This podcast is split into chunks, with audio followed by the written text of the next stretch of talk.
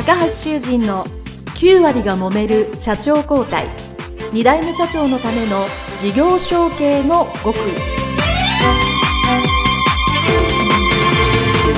この番組は2代目社長専門経営コンサルタント高橋修人が経営に悩んでいる2代目社長やこれから社長になる後継者に向けて経営力を伸ばし会社を引っ張れるリーダーシップを身につけるための番組です。これまで数百社をコンサルティングした実績から2代目社長ならではの悩みを知りその解決のための独自理論によって2代目社長もまた従業員も幸せに仕事ができることを目指した内容です。皆さんこんにちは。事業承継コンサルタントの高橋修人です。本日は株式会社竹中製作所代表取締役竹中紗恵子社長の会社にお邪魔しましてインタビューこれは後半をお届けしたいと思います。どうぞよろしくお願いいたします。どうぞよろしくお願いいたします。はい。えー、前半でですね、えー、は社長、会社を引き継がれる前ですね、えー、お話を聞いていただきまして、最初は会社にね、実家の会社に戻られた時は、会社続きはなかったんだけども、まあいろいろ、えー、会社のやっていくうちに、やっぱり愛着があるということで、この会社を何とかしようということで、えー、社長になられたという経緯を、えー、お話しいただきましたので、前半まだお聞きじゃない方はぜひですね、そちらからお聞きいただきたいと思います。えー、ではですね、まあ、この後半最初にね、お聞きするのはやっぱりその社長になられて、さえ前半で言っていただいたその課題ですよね。まあ、人材に対する課題を、え思っていらっしゃったということなので、まあ、実際そういう課題をどうしたか、どういうふうに、あの、まあ、改善をやっていったかっていうのを少しお聞きしたいかと思います。まず、まあ、えー、重複するかもしれませんけど、まあ、その当時、その人材、そのリーダー層、もっとリーダーっぽくって言ったら変ですけど、リーダーとしての能力を引き上げたいという思いがあったわけですよね。はい。で、実際そのリーダーシップを、えー、上げるために、会社としてどんなことをされたんでしょうか？はい。あのー、まあ、私が社長になるにあたってですね、はい、その、今までやっていたボルト事業部長という役職をですね、はい、そしたら今の社員の誰にやらすかというようなことが、まあ、すぐに上がってきたんですけど、はい、まあ、その、いくら考えてもですね、その今すぐに、そのボルト事業部長ができる人がいなかったということで、まあ、今、現在、まあ1年ぐらい経つんですけど、まあ私がボルト事業部長を兼務しながら社長してるというような状態がありましてね、はい、なかなかその社員が、えー、そんなリーダーとして、まあこう、まあ育ってないって言ったら言葉があれですけど、まあこう、育育てない環境というか、があったというのがまあ課題でして、はい。まあやっぱりそういうふうな、あの、リーダーとは何かとか、その、部長になったらこういうことをしないといけないというようなことは、こっちは当然思ってますけど、うん、そういうふうなことを社員に対して、会社としてちゃんとそういう教育してたんかと言ったらね、なかなかその、まあ、あの、そんな部長になってお給料上がったからこれぐらいのことをしてくれて当然や、みたいな、こう暗黙の了解的な話だけで、こういうことをしなさいとか、こういうふうにしてほしい会社は望んでますよというようなことを教育としてやってなかったわけですよね。はい。まあ中小企業でなかなかその製造が忙しいとか、その仕事が、あの、日常業務がね、なかなか人でもそんな足りてませんので、うそういうようなところでそういうような人材育成研修というところまで、まあ手が回ってないということが実情だったんですけど、はい、やはりいつまでもそういうことではね、こう、いくらそんな部長層の育ってないとか、リーダーなる人がいないとかいうのは、まあその当然といや当然、社員の方からすればですね、うん、そんなことは何していいかわからんけど、勝手になったと。いうふうに彼らは思ってるところもあるかもしれませんから。会社としてそういうふうな、えー、階層別に、まあ、グループリーダー、あとは部長プラス、で、若手は若手というふうな階層別の研修を、まあ、3年ほど前から導入しましてね。はい。まあ、こういう、その研修、人材育成の先生に来ていただいて、はい。えー、みんなに研修を受けて、会社として、まあ、例えばグループリーダーになったら、こういうことを求めてますよ。うんうん、こういうことをしてほしいんですよ、と。部下の、えー管理をして、うんえーグループとして実力を発揮しないと、うんまあ一人でそのやることじゃないですよ、会社はと、いうようなことをいろいろ研修するようになったんですね。はい。やっぱその、階層が上がれば上がるほどね、求められるのは多いので、それに対してこう、きっちりまず、どの会社さんもそうですけど、まあ、いやってくださいと、役割と、まあ当然それに評価がついてくると思うんですけど、それと同時にやっぱりその教育、まあ特にその、階層が上がれば上がるほど、人を使う、まあいわゆるリーダーシップだったり、人に働いてもらう、そういう能力っていうのは、まあ、もう勝手に身につかないものなので、まあ、おっしゃる通り教育して伸ばしていくしかないですよね。うんで、実際まあそう3年ぐらいそういう研修をされて、まだその、えー成果として、えー大きく出てるとこと小さく出てるとこってあると思うんですけど、まあ、竹中社長が感じる、あこういうとこはやっぱり3年研修やってきて成果というか、こういうのが良くなってきたなっていうのはどんなことがありますか、まああの、まだその、目に見えてね、こういう風な成果がありましたっていう大きな声で言えるほどのものはないんですけど、うんうんやはりみん。なのこの意識がね、少しずつ変わってるなっていうのは、その行動をまあ見てて思いますし、やはい。はりこう、自分たちが、その、なんとかしないと、やっぱりその会社っていうのは良くならないとはい。いう風な意識としては、すごい芽生えてきたんかなと。うんいうふうには感じますね。その数字としてどうやとか、あのね、こんな成果が具体的に上がりましたというような、こう、表立ったことはなかなかね、まだこう、途上なんで、そこまでないんですけど、はい。あのーまあ、少しずつ皆さんの行動が、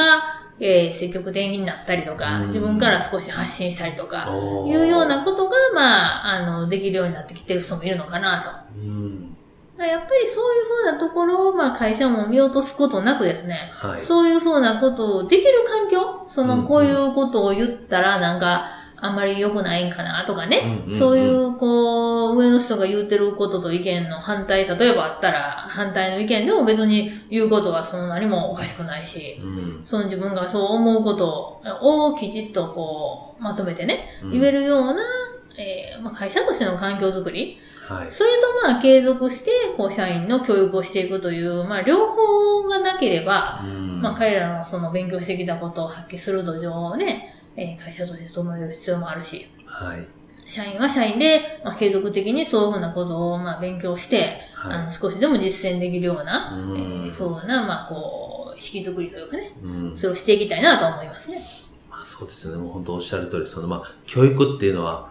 まあ、終わりがないですし、まあ、階層がね、上がったら次の 教育があるし、あの、当然入ってくる人もね、やっぱり継続して毎年、えー何人も入ってこられるわけですから、まあ、続けていかないと、まあ、あとは、なんていうかな、下りのエスカレーターのように下がっていってしまいますから、続けるっていうのはとても大切だと思います。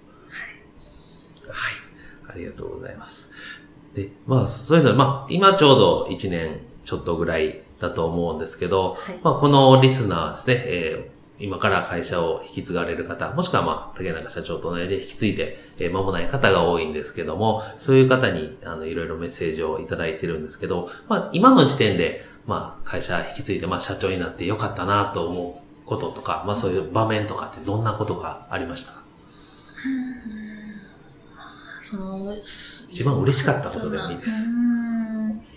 うん、嬉しかった。まあ、あの、まずは、一番は、あの、今、えあの、弊社は9月が決算なんですけどね。はい。えー、この2017年の9月の決算、まあ、11月にも申告もしましたけど、はい。まあ、非常に好成績で、えー、終わることができたと。素晴らしい。まあ、それは別に私の成果というのは全然そんな私の成果ではないんですけど、うん。まあ、たまたまそういうふうな、まあ、時期的なものとか、うん。いろんな仕事が、まあ、多い時期でもあったということもあるんですけど、まあ、やっぱりその社長になって、その、これ本当にずっと順調に来てたわけでもなくて、去年もうん。まあ、春頃まではね、ちょっと今年、まあ、赤字にはならなりませんけど、あんまり成績良くないんじゃないかなと。いうような状況だったんですけど、まあ、6月頃からね、すごくいろいろいい仕事が入ってきまして、はい。まあ、その半期時点での、こう、まあ、葉っぱかけというか、そんなのも含めてね、うんいろいろやっぱりこの、これではいけないということで、まあ、特に営業部を中心に、あのーまあ、改めてこう、いろいろ見直しをして、はいその結果もまあ、少し成果としてね、えー出てきたのもあって、後半非常にこう、仕事量が増えてですね。うん。まあ、それがずっと継続的に今も、まあそうなってますんで、はい。まあその時代の流れというのは当然あるんですけど、うん。まあそれは一つ嬉しかったことかなと、うん。えーまあ数字として明らかに出ましたんでね。そうですね。あのー思ってますし、あとはやはりその社長というのはもう会社の、まあ、顔でもありますし、その、うん本当に、まあ、すべて、あのー社外的にも社内的にもね、この責任を取るべき立場のうん。人うん。でもあるんですけど、まあ、会社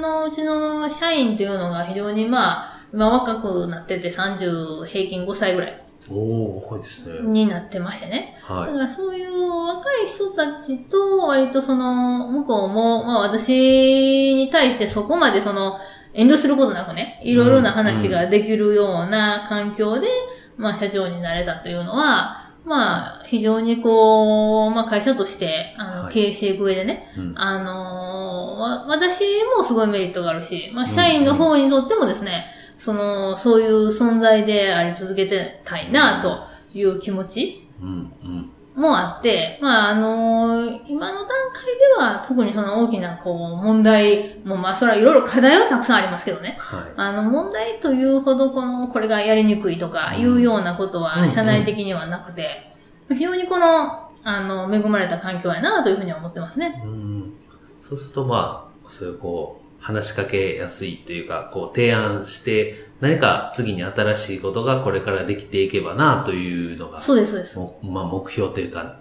願いというか、はい。やりたいことなんですよね。そうですね。だから本当にまあ今申し上げました通り、こう、直近足元はね、まあ今期も、まあ、いい状態なのかなという感じなんですけど、まあ5年後とか10年後とか、まあ会社は永続的に続くべきものだと私は思ってますので、まあそういうふうな視点で考えたときに、こう、新しい事業をね、またやりたいなと。まあ、あ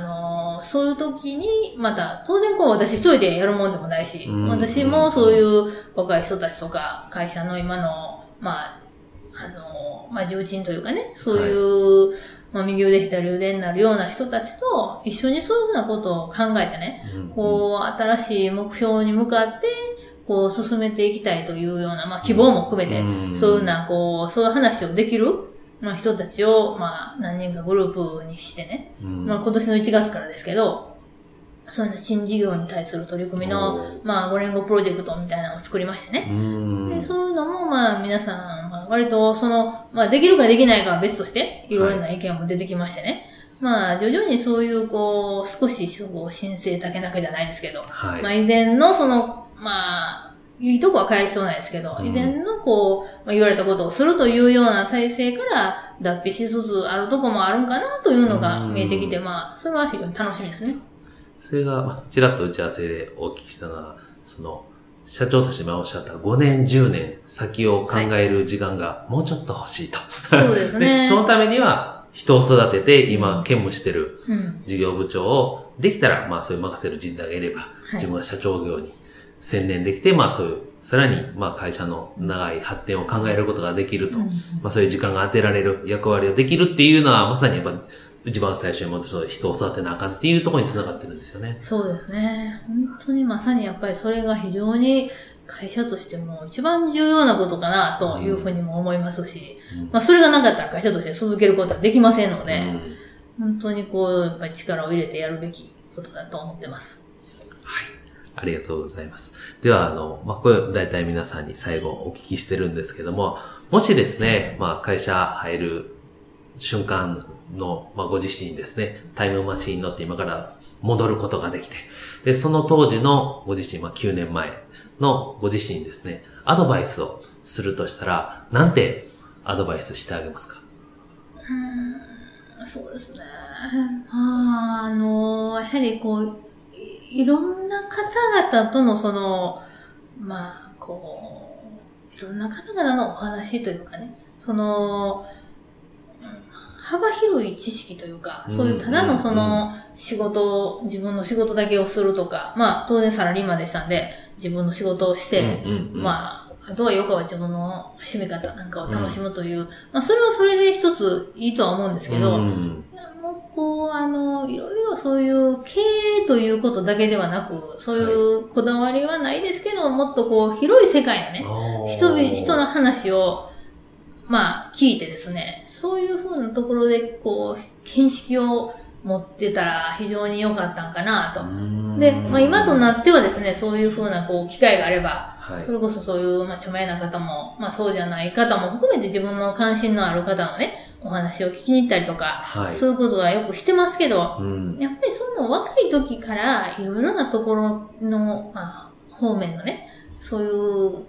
まあ、特にそういう、まあ、自分の関心のあるところは一番いいんでしょうけど、はい。お話を聞いて、その自分なりの、この、考えというかね、うん。あの、持ってると持ってないというのでは、もう全然違うかったかなと。うんなサラリーマン時代でそんなことはもう全然別にその、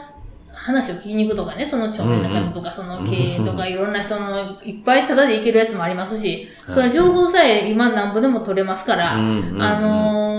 と自分自身がそういうふうな意識があればね、はいいけたんですけど、そういうことをせずにですね、ずっとまあ仕事して、あとはまあ、よくは友達と遊んだりとか、うんいうのに費やしてましたんで、まあ今、時間がない、なくなってきてそういうことをどんどん、まあしたくなりましたけど、はいその当時はもっと時間がありましたんでね。うん。ことで、こう、見識を広めておけば、結構発想っていうのはね、やっぱり変わってきたとこもあったかなと思うんで、そういう機会があればね、どんどんどんどんこう、いろんな方々のお話をね、聞いたりとか、うんそういう会にまあ参加したりね、はいすることは特に若い人はおすすめかなと思います。そうですよね。その、まあ、特にまあ製造業も含めて、やっぱ経営者の方ってこう、なんか全然違うとこに行って全然違う話を聞いて、なんか思いついたんや、みたいな話は、いろんなとこでよく聞くのです、はい。おっしゃる通り、見識を広めるっていうのは、すごく大切だなと私も思います。はい。はい。ではですね、どうもありがとうございました。えー、2す。回にわたりまして、えー株式会社竹中製作所代表取締役竹中紗恵子社長に、えー会社にお邪魔させてインタビューさせていただきました。どうもありがとうございました。ありがとうございました。失礼いたします。